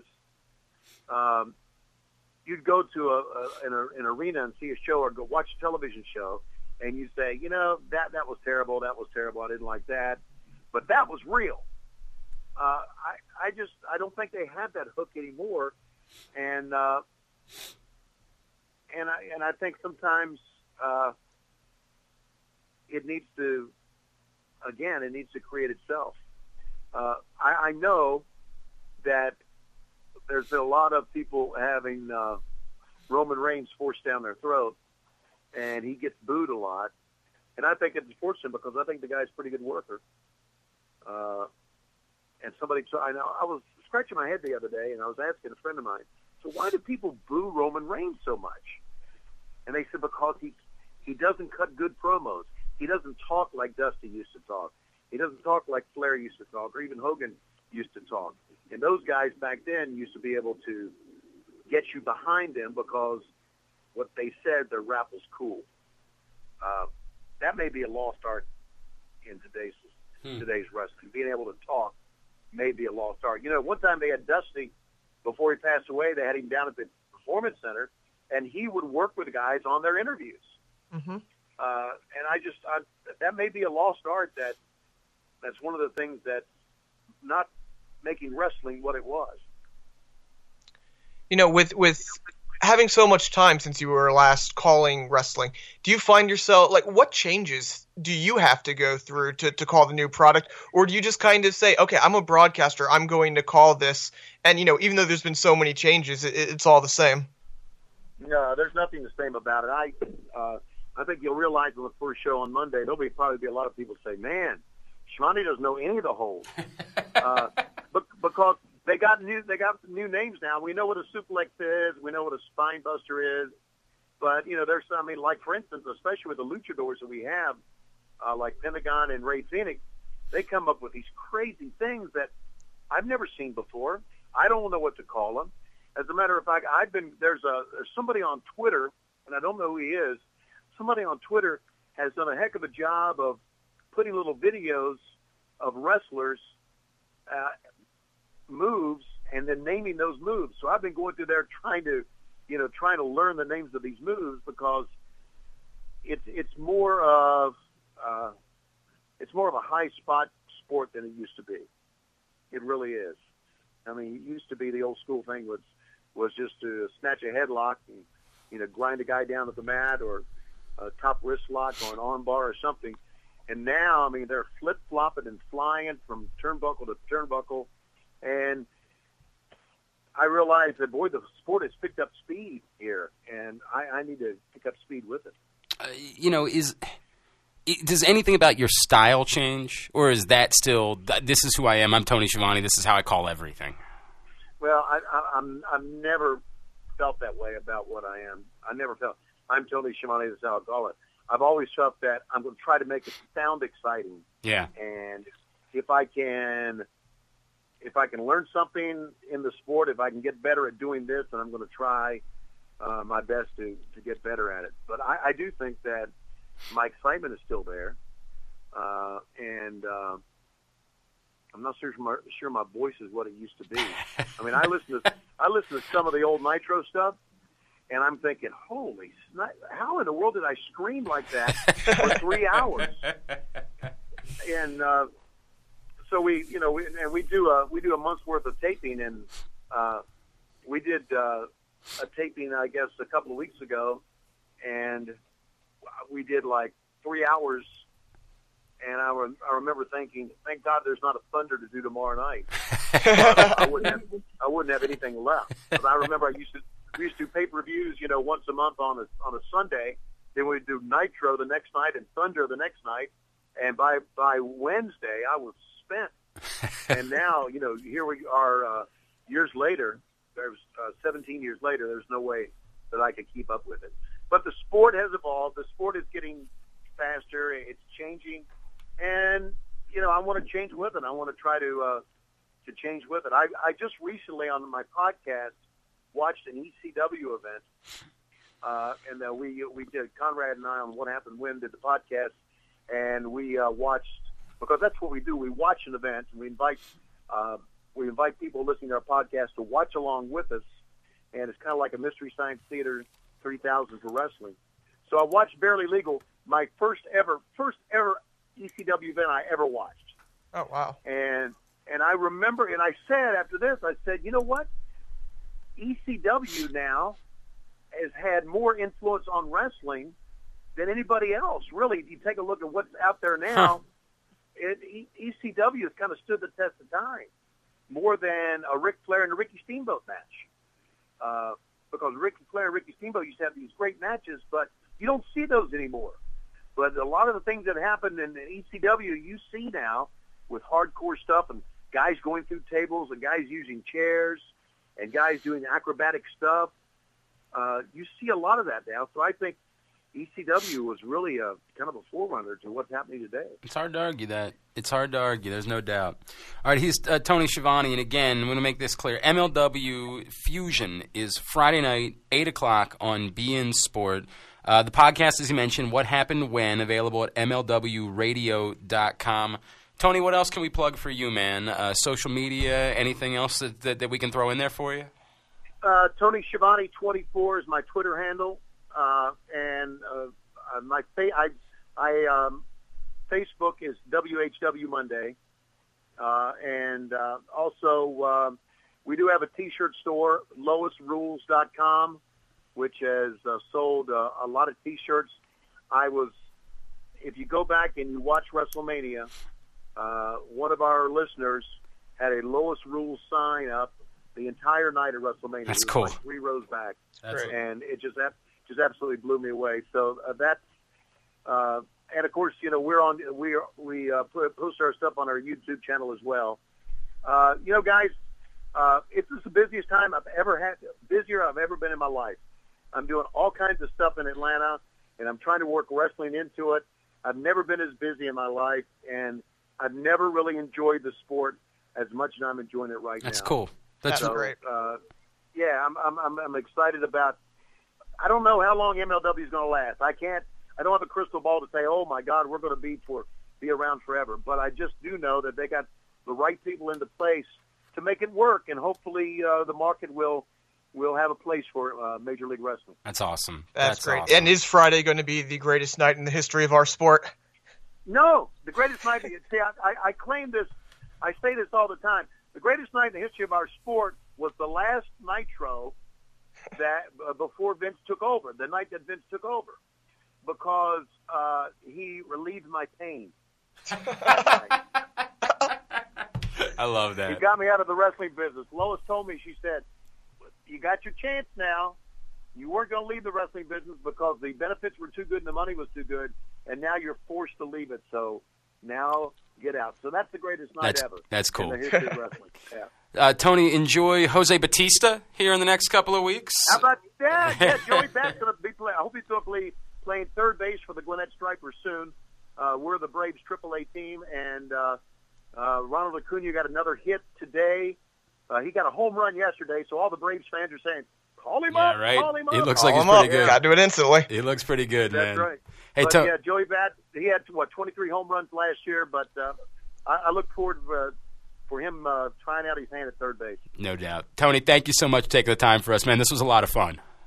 All right, man. Call me anytime. Good talking to both of you. Very cool. Thanks, Tony Schiavone, for joining us on Jobbing Out. Appreciate him doing that.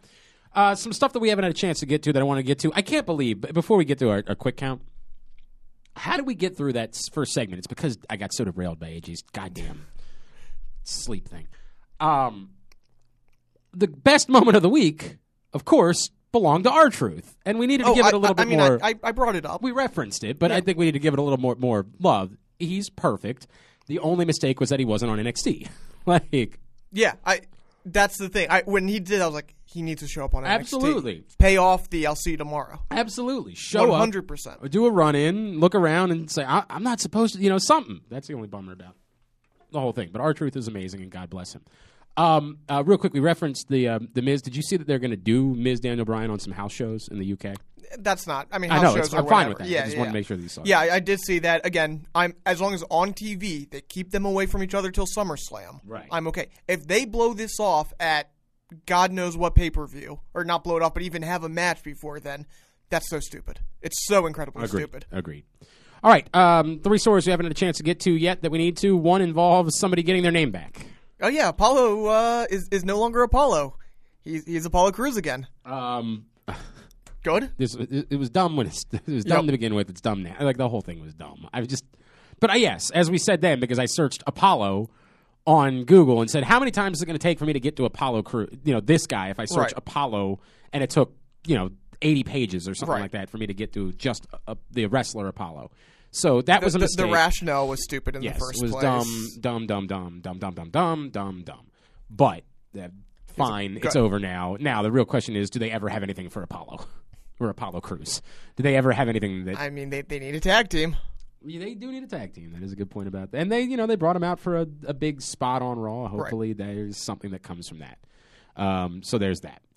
Numero dos is uh, somebody who is apparently interested in getting involved in the WWE world, but not as a performer. No, Uh, Daniel Cormier, perhaps you've heard of him, I, I've heard the name. light heavyweight champion of the world in the UFC.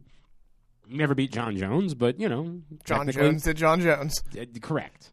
Jon Jones beat Jon Jones. Um, he apparently is interested in coming to the WWE as a broadcaster. The quote this is from uh, uh, Cageside Seats, which is SB Nation's pro wrestling site. And I think this is in partnership with their UFC site. Says, I would, uh, this is the quote, I would do, uh, he was talking about it at, at a media luncheon the UFC was doing. I would do something like that. But having to wrestle a match, that's crazy at this point to learn to have to wrestle. That would be crazy, man. But I would like to get to commentate some matches. I think that would be fun for me. Look, Daniel Cormier has been a tr- one a tremendous soldier for the UFC, and two, he's been a great personality. He's hosted Yes. many of their shows. Um, he's done a lot of silly He- he's things. someone that you recognize outside of the ring because you know he does. He has a personality, unlike a lot of the UFC guys. I think it would be an interesting. Like I, I would, I would really like this. Sure, I have no problem with it. I mean, I, I don't know about a regular color commentator. It depends on how he would do. I don't Right. know how. He I mean, would he do. would, and, and is he okay with understanding script and understanding? Right. You know, it's not just you describing what you're seeing; it's you telling being the a- story. That, telling a story and being a character at Correct. the same time. It's it's true. It's not for everybody. but We've I, seen that. I think it would be intriguing Sure. um, for the WWE to explore that possibility. As I'm assuming, I, I still think there's going to ultimately be some relationship between the WWE and the UFC involving Brock Lesnar moving forward.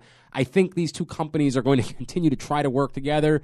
We saw Dana White show up for WrestleMania. I don't think that these two companies are going to fight with each other, although there is the fact that there's a thought that they're both going after some of the same broadcasting money right now, and so you know, that Right. could create some awkwardness.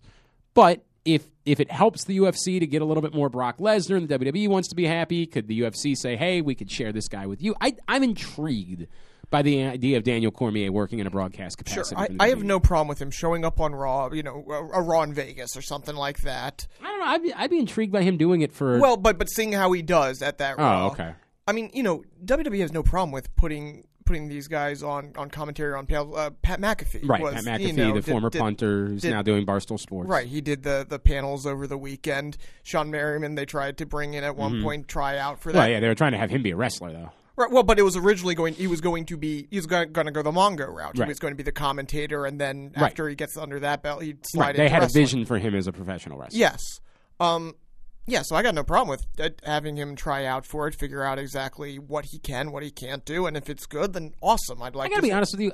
I, I kind of wish they would not have Corey Graves on both shows. Yeah. It's a little awkward when like Well, when you do, when you have bits like this week where it's like the tribal bits. And yeah, it's yeah. a little uncomfortable. It's a little, you know, like I just don't think it's an. I think ideally you have two separate broadcast teams. correct. Um, Now, granted, I understand why they want as much Corey Graves. yeah, as Corey possible, Graves is great. I agree. He's, awesome. great. He's great. But I just don't know that it's the best. I think there's other things you can do with Corey Graves besides just having him on both shows. You know what I mean? Like I think you can use him in other ways. that- Right. And, and and I just don't. I don't like having the same guy on both shows. Um, and then finally this week, we're also very sad. It's over. It's over. I'm so sorry. Cena Bella is no more. John Cena and Nikki Bella have apparently broken up. Now, Love is dead. now, in order for to believe that, you first have to believe they were actually ever together. Fair. You have to believe that they're actually human beings. And and Nikki, not- I believe, is a human being. Eh, maybe, maybe she's a human being. Maybe. I don't know. You have to believe any of those things. And look, that's been the tricky part about the reaction to this from the internet is that like this is what happens when you concoct this world for yourself. Is like you'll see that you'll see this. You'll see the people that say, "Oh, really? They broke up, huh?" Right? And then you'll see the next people back saying, "You know, it's a dickish thing. These are real human beings going through something real." Well, no, they've concocted this world in which we don't know if they're real human Right. beings or not. This is what they wanted. They wanted to be these larger than life personas to the point where we don't know what's real and what isn't real. They wanted to be able to manipulate this to the point where they could benefit from it. So I don't I- I don't feel bad about my skepticism about anything that involves John Cena and Nikki Bella. I don't know. I have no idea. I feel nothing towards them as people. To me, I feel something about John Cena as a professional wrestler, and I think he's a good worker. I think that John Cena, the person, is a good worker as a professional wrestler. I think he's trying to create a persona for himself in Hollywood, and I think that he's got to be careful here. Um, at some point, he's kind of like part of what he's created for himself as an actor and in, in the entertainment world is kind of by being a professional good guy. Right. Right? Like the guy that they want you to believe that he is as a wrestler. He's sort of created this, I'll go do anything, and I'm happy to be here, and I'm John Cena. I'm, I'm on Nickelodeon. I'm Right. On, yes. And some of the good guy thing gets rubbed off if people are not they don't believe in you. That they, they believe it's they think that you're fake. And that's already enough of a fine line for a guy that's been a professional wrestler that now creating sort of this other reality show world it- it's it's tough. Um you know, if all of this, if everything that we've seen from them is genuine, which again, I, I can't believe I'm saying those words. Like, God damn, stop! I'm gonna not gonna I'm not gonna finish that sentence. Look, I, think the relationship was genuine. I don't know, man. I, mean, the the relationship was a relationship. I'm not saying for, that there isn't some world in which they had a relationship. I don't know how much of what we saw was. Oh no, no, anything on TV, I don't. You know, I, it's questionable how much of that Dude, was he real. proposed to Or her in a at wrestling, professional wrestling yes. ring, and they acted like that was a real thing. Yes, no, that was stupid. Come Uh, on, man. No, no, of course not. I'm just talking about the, on. you know, people who are saying that the whole thing, the whole relationship was. I, but I don't. I don't know to the extent. I don't know. I don't know enough about other people to be able to speak for them. You know what I mean? Like Right. I don't know how much of it was real and how I mean, much ju- of it just was. the fact that it occurred without any of the television for a while. but you don't. Again, do you know that? I mean, they they were together for six years and they weren't on TV together for those six years. They were together. I don't know what that means. fair. I I- if you take the the idea that they were together for six years at face value, which okay, it, that's fair. Fair to put skepticism on anything. I guess the other question I have is are are the Bellas so set that they're they really are just done like that they're not going to wrestle it again you know what i mean like i thought after the rumble we would see them again in the next 6 months i i just I mean, I, I think it's just it's Brie's being a mom, Nikki's still got the injuries, and I, I don't think they're gone, gone. Okay. But I don't think I think they're gone as regulars. Okay. All right. I mean, I, I, I thought that we would see them again at some point because I thought that their brand still needed them to be wrestling in order for it to be. I didn't think they were such stars that they were above. You know, like Stacy Keibler's flame, you know, blew out at some point, you know, or burnt out at some point. Like, I, I mean, I think they're more relevant than Stacy Keibler, but okay, okay. but you know, I mean, I don't think they're. You know, I don't think a decade from now we're going to be talking about Total Bellas as a thing. Well, I just but- mean they're like whatever their brand is. Right. Like I think their brand kind of needs them to be active to be doing something. Can they just live on being on social media? Can they just live off of? You know, I mean, E seems to like them as you know as being personalities on E. I think they can live like whether or not that Total Bellas is still a thing, just the being an E, you know, being on the red carpet, being on you know Okay. various things. I think they can for a good long while. Plus, you know, I'm not sure about Nikki, but obviously Brie has Daniel Bryan to. well, I mean, support. sure, but I, again, how much is how much does that help her brand? That Her Daniel brand- no, no, no. I mean, I'm just Brie. I, I think Brie and Nikki are two. I'm not talking about a financial thing. I think they're fine financially. I'm talking about brand Brand-wise? Is your brand strong enough? Are are you? I think right now, yes. Okay. I, I think you know if we're talking ten years from now, who knows? Right, very but. I, I think that they are relevant enough on E that they can. Um, it's kind of funny to look back on WrestleMania 33 right now. The the two things coming out of it, the two big moments: Undertaker retiring Oh, and right, the yeah. proposal, and both of those things are dead, all because of John Cena. Yeah, but again, I did not believe in the proposal ever. I never believed in that. It was the WrestleMania moment. Jesus Christ. Well, I mean, it was WrestleMania. I, you know? I hear you. I hear you. All right. Um. Uh, very good. Let's uh, let's wrap up. Let's get some plugs in. Aaron, you're on Twitter. At the AO Stir. The show's on Twitter At Jobbing Out Show. and the email. Jobbingoutshow at gmail.com. Baltimore Sun, Rolling Stone. Uh, got a Bruno piece going up. Got a piece. And I kind of was joking around before about the kayfabe of the uh, superstar shakeup. I kind of went a little bit more into depth with that. I kind Okay. Of, and part partially kind of laughing at the ridiculousness of Kurt Angle and just how you know in kayfabe how pathetic you know inept he was at this, Right. and also just kind of looking at. Okay, should we really be doing this as trades, or if they should they go back to making it completely random? Because then it takes out the question of why the hell are people going, you know, in kayfabe, why, who's going where, and whether it was a mistake to try to make this trades as opposed Okay. to literally. All right. I mean, I like remember, it. like I last like decade, they pulled, they literally pulled it out of a tumbler. Yeah, I know. I hear you. right? Yeah. I hear you. And that that would erase any of those questions about okay, so what the hell happened here with these trades? All right, very good. Um, I'm on Twitter at Glenn Clark Radio. GlennClarkRadio.com is the website. Thanks again to Tony Schiavone, uh, AJ uh, for AJ for Aaron. I am Glenn. This has been Jobbing Out. I'm back.